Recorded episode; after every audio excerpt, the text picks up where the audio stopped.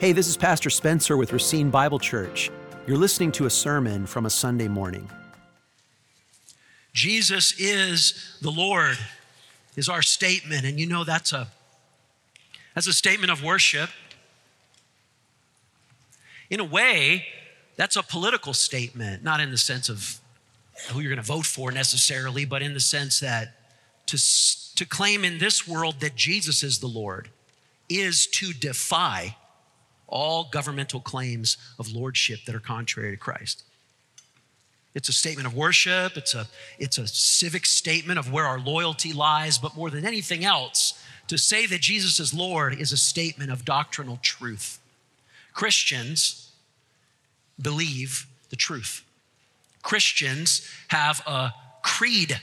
Christians sing our creed. We just did that. Christian churches like ours, every time I teach our membership class, I carefully go through our essential doctrinal statement, and everyone in the class has to affirm it.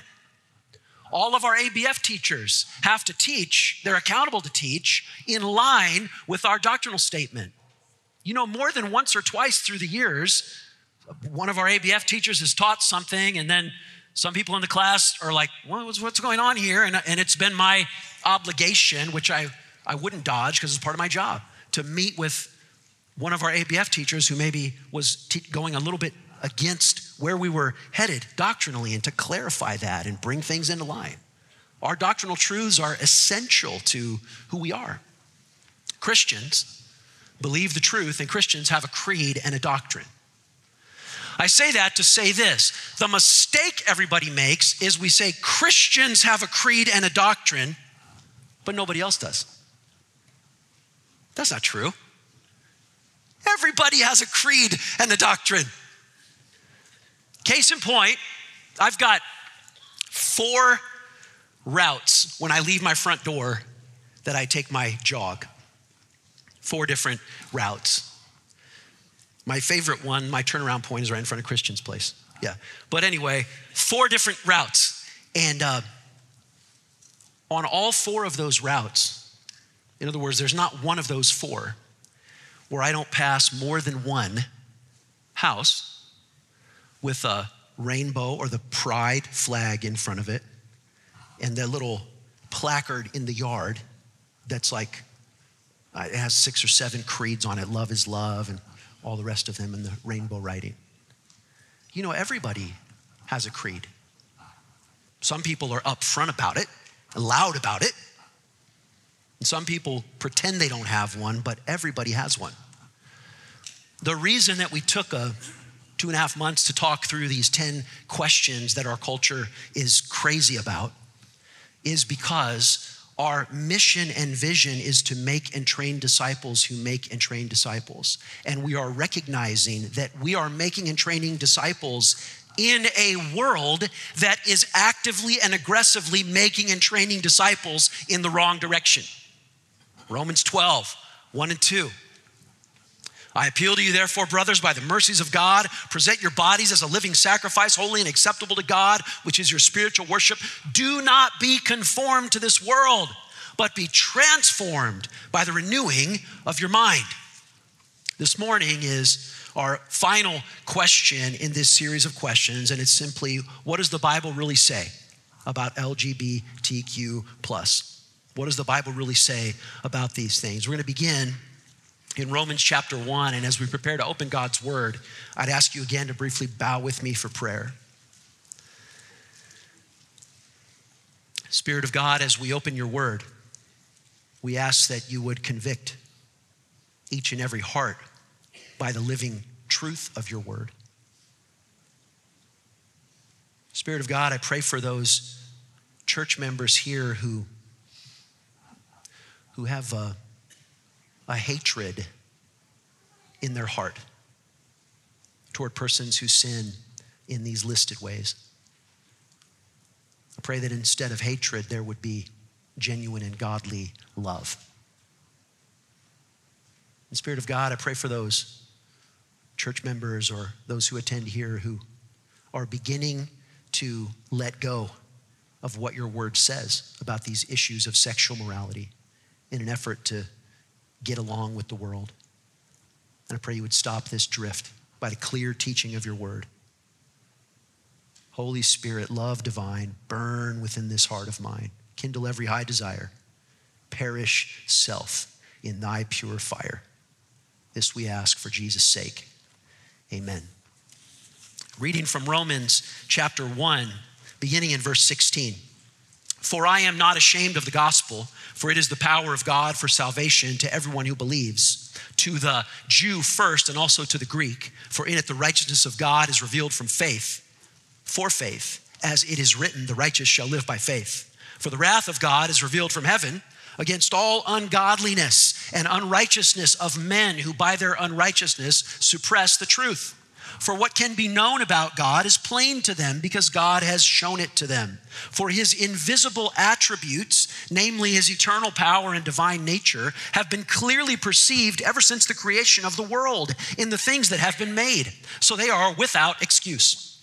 For although they knew God, they did not honor him as God or give thanks to him, but they became futile in their thinking and their foolish hearts were darkened.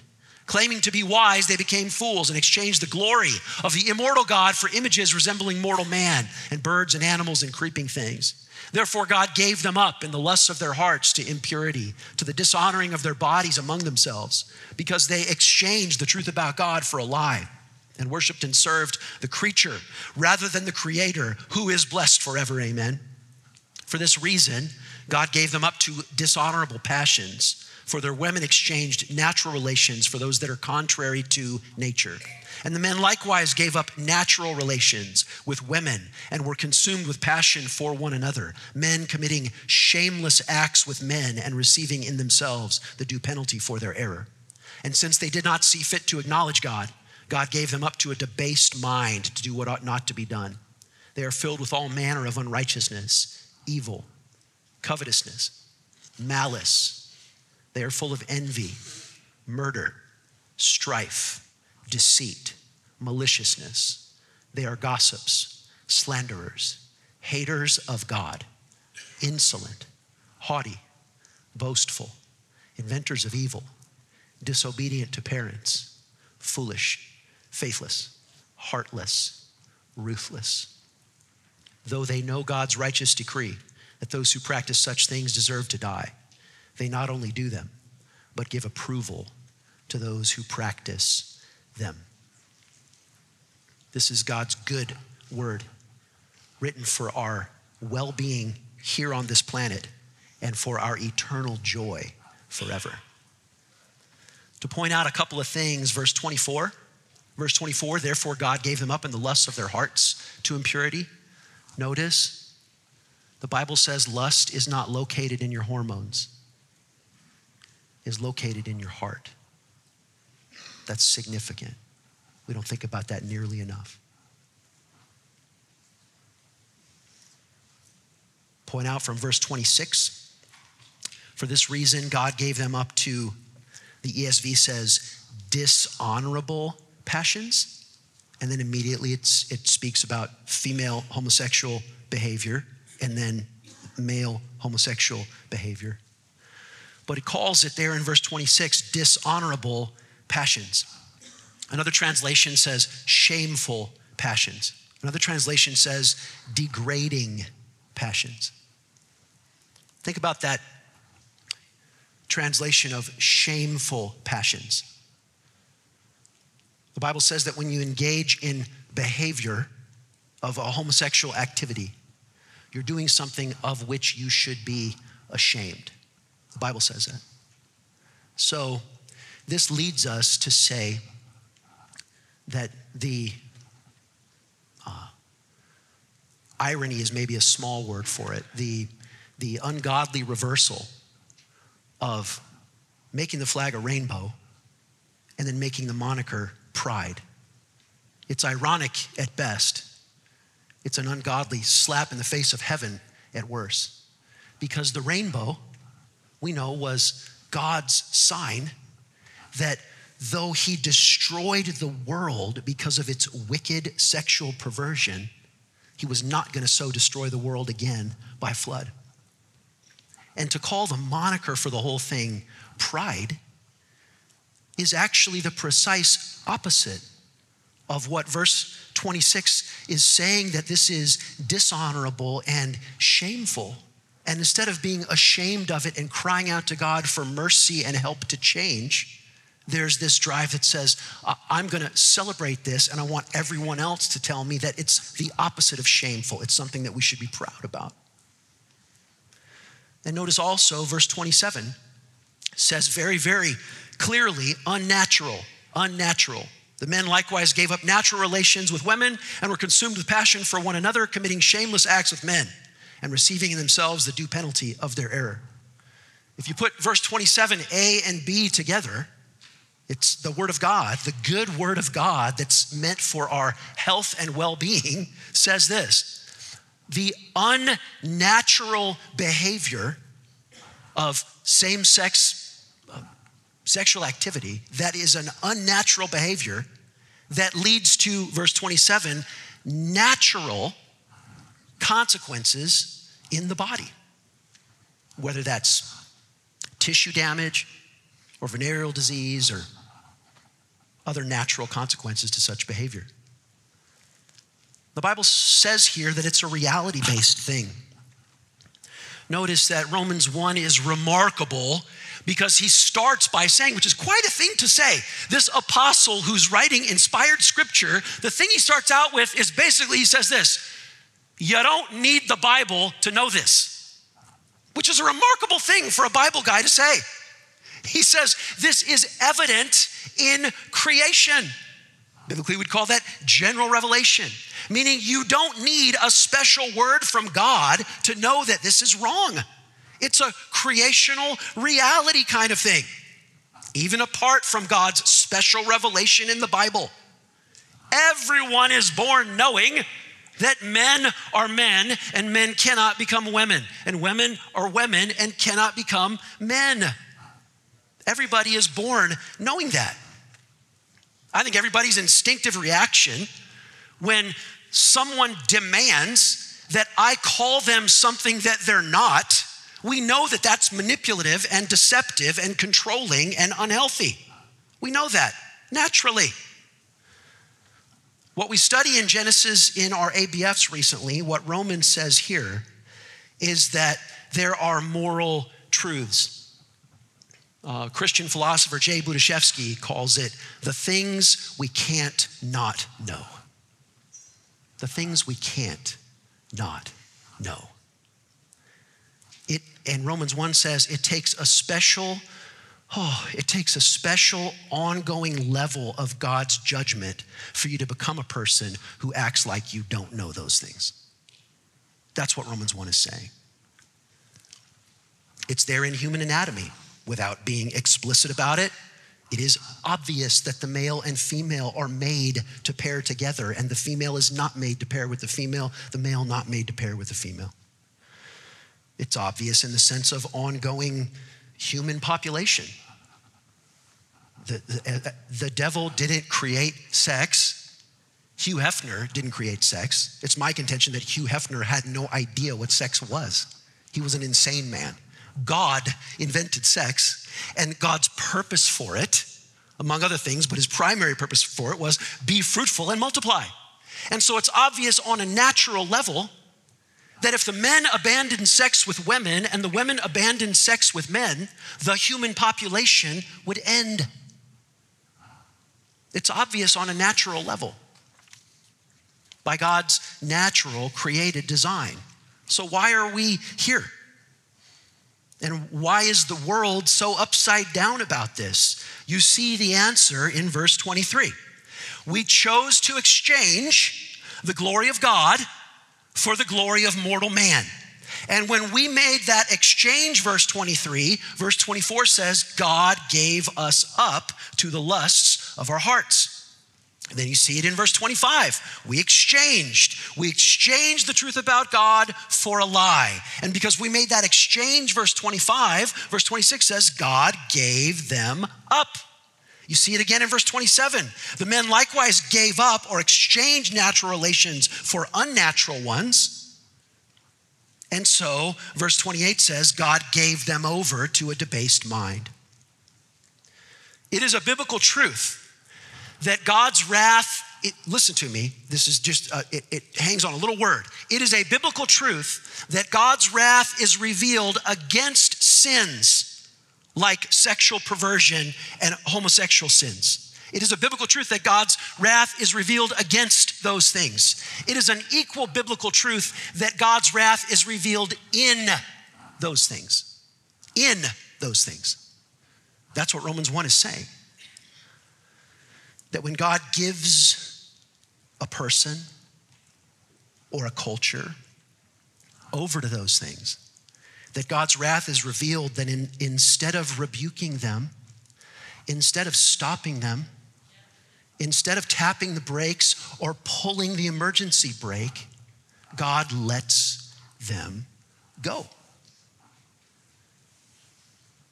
And once, Romans one is saying this, isn't it? Once your wicked desires are not only in control of what you're doing, but once your wicked desires are in control of what you're thinking about what you're doing, then there's no stopping you. This is God's, uh, so to speak, divine abandonment. That's what this describes. And so American culture specifically has become a culture where verse thirty-two is true, that on a societal level, we are being uh, cajoled into, manipulated into, encouraged into approving of all things L G B T Q plus, instead of saying that these things are shameful. Now, let me say again, clearly, this isn't the first time I've said this. I think maybe this is the third time I've said this in these, these ten messages on these questions, but I want to say it again because it does bear repeating. From one human being to another, I am not preaching these things because I don't love persons who uh, would say that they are L G B T Q plus, and I'm not preaching these things because I don't like them. I not only love them because God tells me to love them, I like them. And they are welcome in my backyard when we're having drinks in the summer. They're welcome in my backyard when we're sitting around the fire in the winter. They're welcome in my home and in my house. I'm not preaching these things because their sins are damnable and mine aren't. My sins are equally damnable. I'm preaching these things because, frankly, of what verse thirty-two says, married with Romans twelve, one and two, that because we've come a society that's pushing all the way toward this, if, if the church doesn't declare the truth about this, then everyone will be conformed into this way of thinking. And brothers and sisters, this ought not to be. Anyone with half an ear open knows that I'm not talking about this because I, I just, um, I don't know if I have time, but uh, when you all sent me to get my doctorate, I'll tell you a quick story. When you all sent me to get my doctorate uh, at Southern Theological Seminary, Doctor Al Mohler is the president there. And the first time that we met with him, he told us this story that's true. Al Mohler, you may, you may have seen him on C N N or whatever. He's like, he's the, he's like the evangelical thinker that they, that they call when they want to, like, an evangelical perspective on things. And he told us that this was, he, he told us that this happened the last week. So he's telling us this story. He says, last Monday, uh, something, something happened with a, a, a man winning a women's sports competition or something like that. And he was like, three or four news networks called me and asked me to comment on that. And then he said, Tuesday, there was another court case where something happened relative to gay marriage, and three or four news you know, outlets called me to comment on that. And then he said, Wednesday, something else happened in the culture. I don't know if it was Dylan Mulvaney drinking Bud Light or whatever, and three or four news organizations called me to say that. This was Monday, Tuesday, Wednesday. Then he said, Thursday, he said he got a call from the New York Times, and they said, why are you Christians always talking about sexual issues? He's like, well, look, this is what you're calling me and asking me about, because this was happening. It's not, uh, with anybody with a half an ear open knows, this is not something that we can afford to be silent about. So to, let me talk technically about a Supreme Court decision for a second, and I don't I don't do this because I'm a Supreme Court guy. I do this because it, it has direct bearing not only on Romans one, but also on First Corinthians six and other passages. Uh, in, in twenty fifteen, twenty fifteen, the Supreme Court of the United States, in the, in the decision of Obergefell, it's just the last name, the, the decision of Obergefell, uh, redefined marriage. They uh, did not merely expand the definition of marriage to include a woman marrying a woman and a man marrying a man. But in that decision, in the majority opinion, the Supreme Court declared, declared that opposition to gay marriage is a discriminatory act motivated by animus. Animus means hatred. So they declared that opposition to so-called gay marriage is a discriminatory act motivated by animus or hatred. So it's not, this is also what was included in Obergefell, this technical language, but again, it relates to Romans one, is what's called the, the dignitary clause, by the word dignity. They included in the, the dignitary harm clause. That's significant legally, because what they declared in that decision, which is the law of our land, is that to, uh, to uh, for a citizen to believe and say that marriage isn't something that a man can do with a man or a woman to do with a woman is an attack, an attack on the human dignity of persons who identify as L G B T Q plus. I mention that because many Christians, Christians are thinking about these issues in terms that the world has set, not in terms that God has given us in the Bible. And this is neither safe nor right for you, nor will it ever enable you to love your neighbors rightly. These things matter.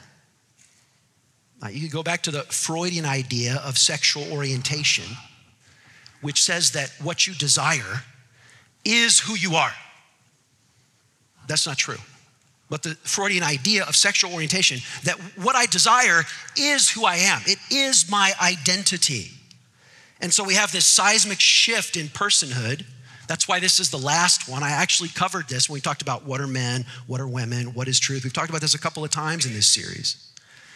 In other words, after Obergefell, L G B T Q plus describes who a person is rather than how a person feels or what a person does.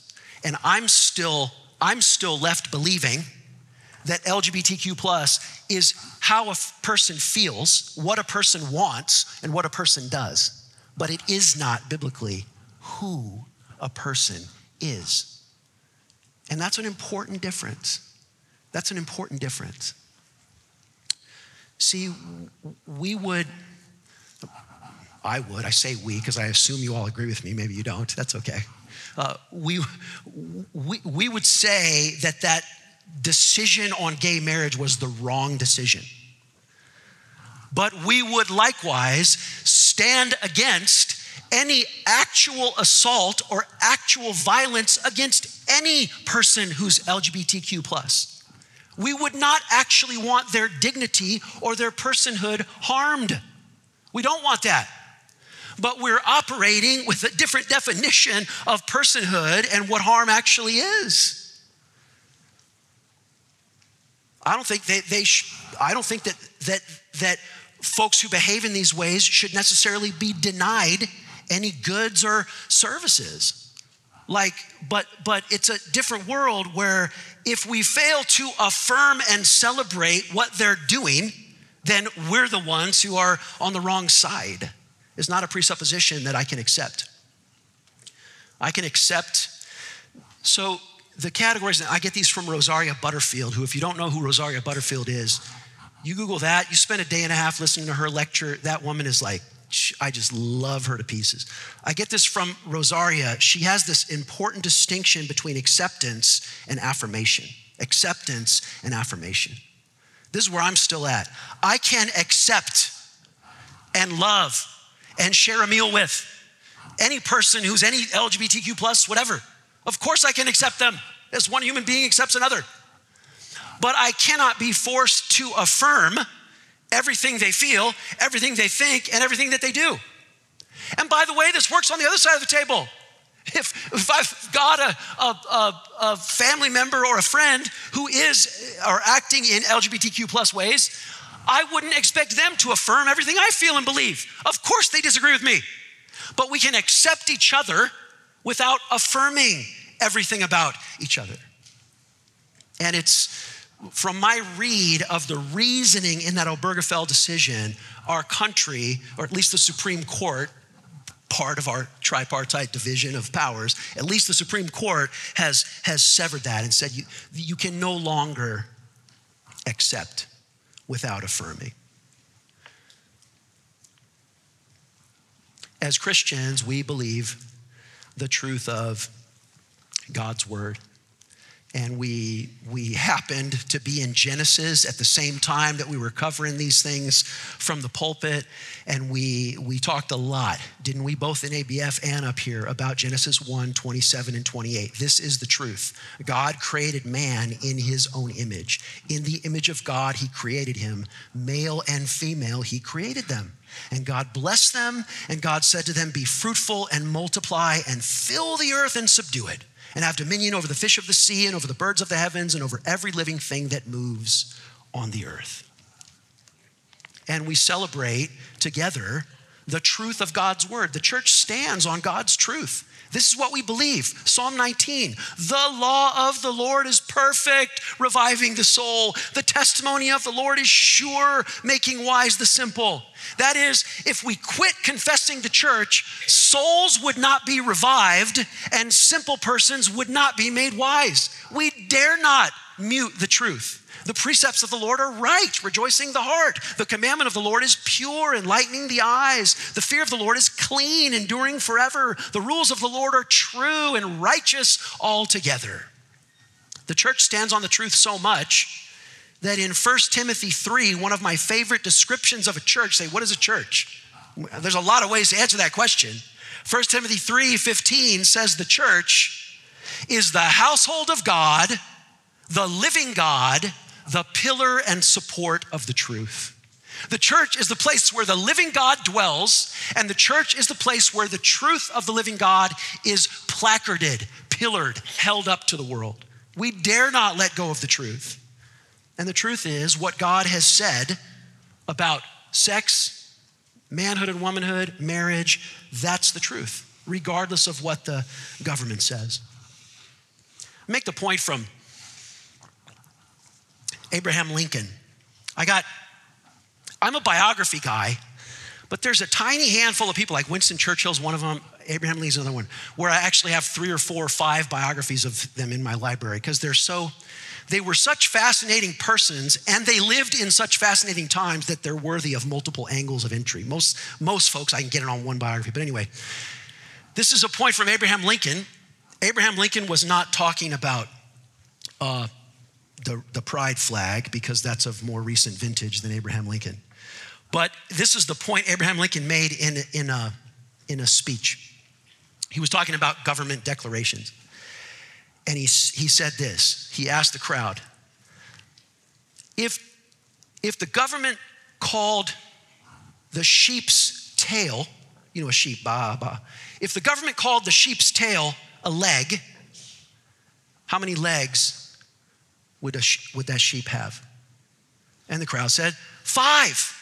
And Lincoln said, four. Calling something something else doesn't make something something else. You see his point. You see his point. You know, he wasn't talking about marriage, but that's, that's really all I'm trying to say with my Bible open, is that naming things something different doesn't changing them, doesn't change them. And if the Bible says that something is shameful and dishonorable, forcing everyone to declare that it's something that we should be proud of and that it's honorable doesn't make it any less shameful and dishonorable. Truth is true. No matter what government says, uh, I mean this, no matter what I preach from up here, truth is still true. We're all accountable to it. And so today, I don't believe I'm exaggerating when I say that somebody who submits to the created order, like men are men, women are women, people who feel that they're transgender, they need significant help, but they don't need surgical reassignment. Someone who believes that is a, a dangerous, harmful person who's probably going to cause people to commit suicide. While on the other hand, someone who treats God's creational categories as their own personal etch-a-sketch that they can just erase and rearrange however they want is humble and kind and affirming and the best kind of citizen that we could have. We really have turned upside down. But the church stands on God's eternal, unchanging truth. And in our In our world today, it really does come down to refusing to uh, declare the, the world's lies right along line with them. Uh, what's true is true, no matter what. So I wanted to save time for perhaps the most important point, and that is this. What do we say to and how do we help someone who is committing these behaviors or leans toward these desires? What do we say to them and how do we help them? What do we say to them and how do we help them? Number one, that is a great question. Number two, for some reason, and for the life of me, I can't figure it out, some Bible teachers take great questions that have simple answers, and we needlessly complexify them with all sorts of gobbledygook that doesn't do anyone any good. So I want to say the question, how do we help someone who is, uh, who, who has been committing these kinds of sins or who's, who, who feels these kinds of desires? How do we help them? I want to say that's a great question, and I want to say the answer to that question is not hard to find. God mercifully made it so clear. The answer is not complicated. We help somebody who is same-sex attracted, or we help somebody who is struggling with whatever, whatever in that cluster of issues. We help them with Jesus and with the gospel of his forgiveness and with justification by grace through faith and with the gospel promise that there's therefore now no condemnation for those who are in Christ Jesus. We help them with the good news of Romans five, that while we were still weak at the right time, Christ died for the ungodly. One will scarcely die for a righteous person, though perhaps for a good person one would dare to die. But God shows his love for us in this: while we were still sinners, Christ died for us. We help them with the blessed good news that Jesus Christ died to save sinners. And then we help them with the, the backside or the fruit side of that good news, which is that when Jesus justifies a sinner, Jesus sends his spirit into that justified sinner to sanctify that sinner. That's what Romans six says. Once you get saved and there's no condemnation, should you continue in sin? Now that grace may abound, may it never be. And we help them with the wonderful truths of sanctification, like the truths that are found so explicitly here in Romans thirteen. He says in Romans thirteen, uh, let, let us cast off, Romans thirteen verse twelve, let us cast off the works of darkness and put on the armor of light. Let us walk properly as in the daytime, not in orgies and drunkenness, not in sexual immorality and sensuality, not in quarreling and jealousy, but put on the Lord Jesus Christ and make no provision for the flesh in regard to its lusts. Scripture tells us to repent of all sin and leave behind sin because it's bad and drop it because it's damaging. Scripture calls us to repent of every sin. If somebody, this isn't an if, I've talked to, I've talked to multiple somebodies who say, I, I don't remember choosing to not be attracted to the opposite sex. Far back as I can remember, I'm attracted to the same sex. You know, the scripture says that the Spirit of God can help you with unchosen desires. The Spirit of God is the one who knit you together. The Spirit of God can help you.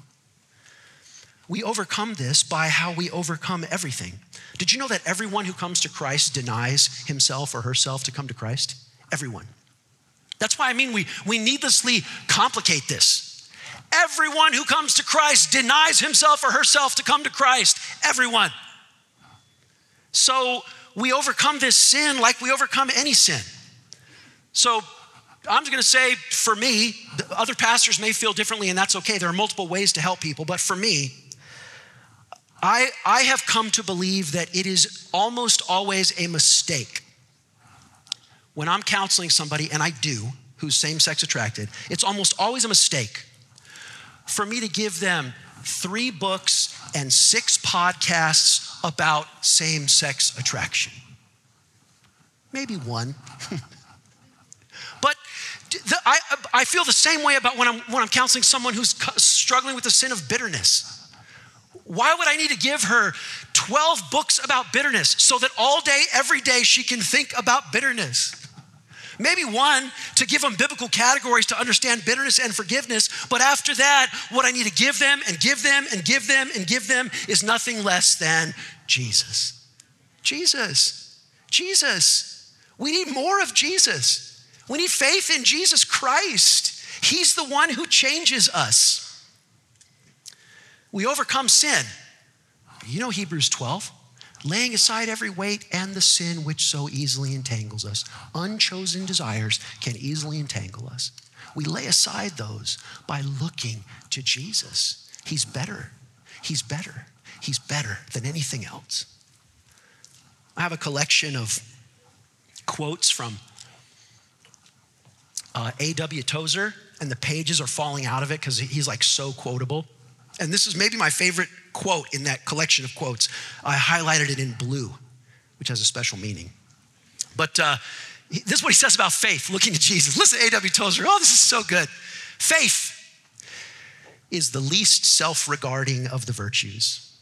It is by its very nature scarcely conscious of its own existence, like the eye, which sees everything in front of it and never sees itself.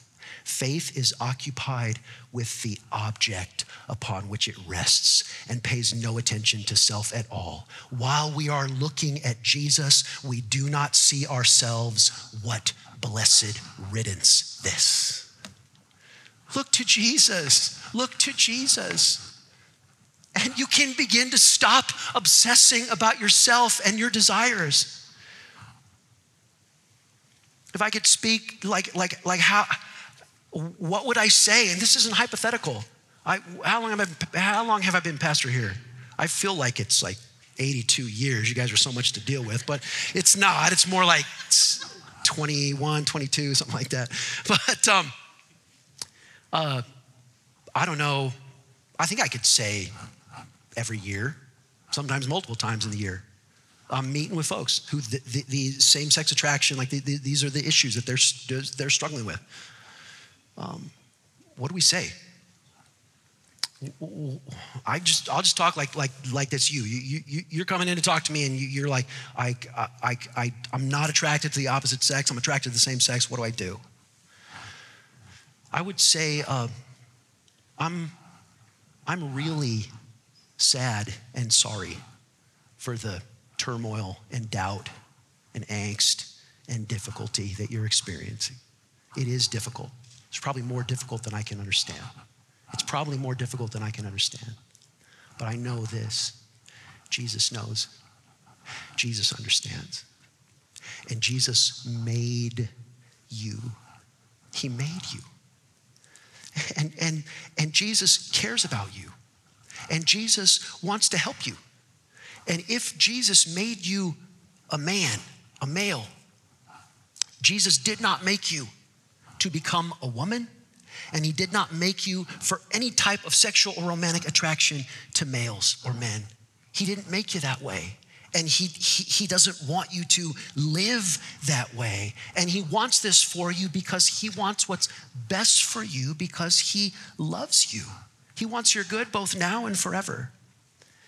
And then I would talk about this word, repentance, repentance, because Jesus preached a lot.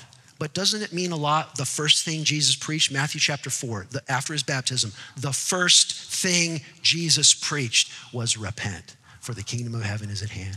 And I would talk about repentance. And I would just say something like this.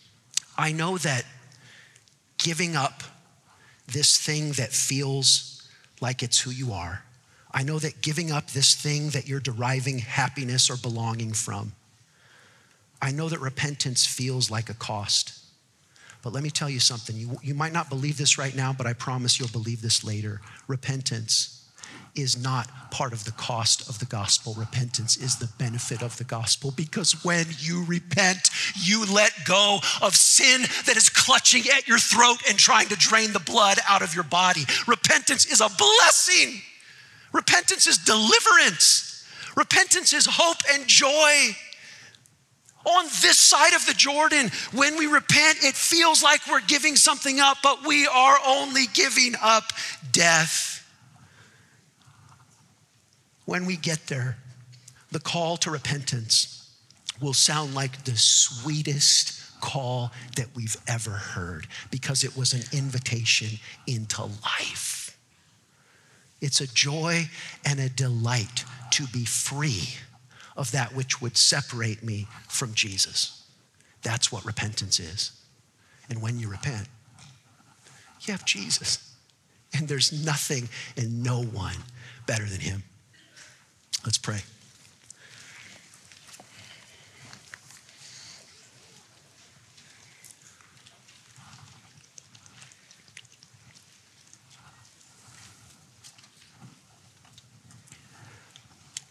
Lord Jesus, have mercy on your gathered lambs. Lord Jesus, feed and water and care for and bind up the brokenhearted among your precious sheep. Let my teaching fall like the dew, like the rain on the new mown grass, that that which is the weeds and the toxicity of sin would be removed, and that which is the fruit of repentance and love for Jesus would grow and blossom for our Savior's sake. Amen. To find out more about our ministry, contact us at racine bible dot org. Thank you for listening.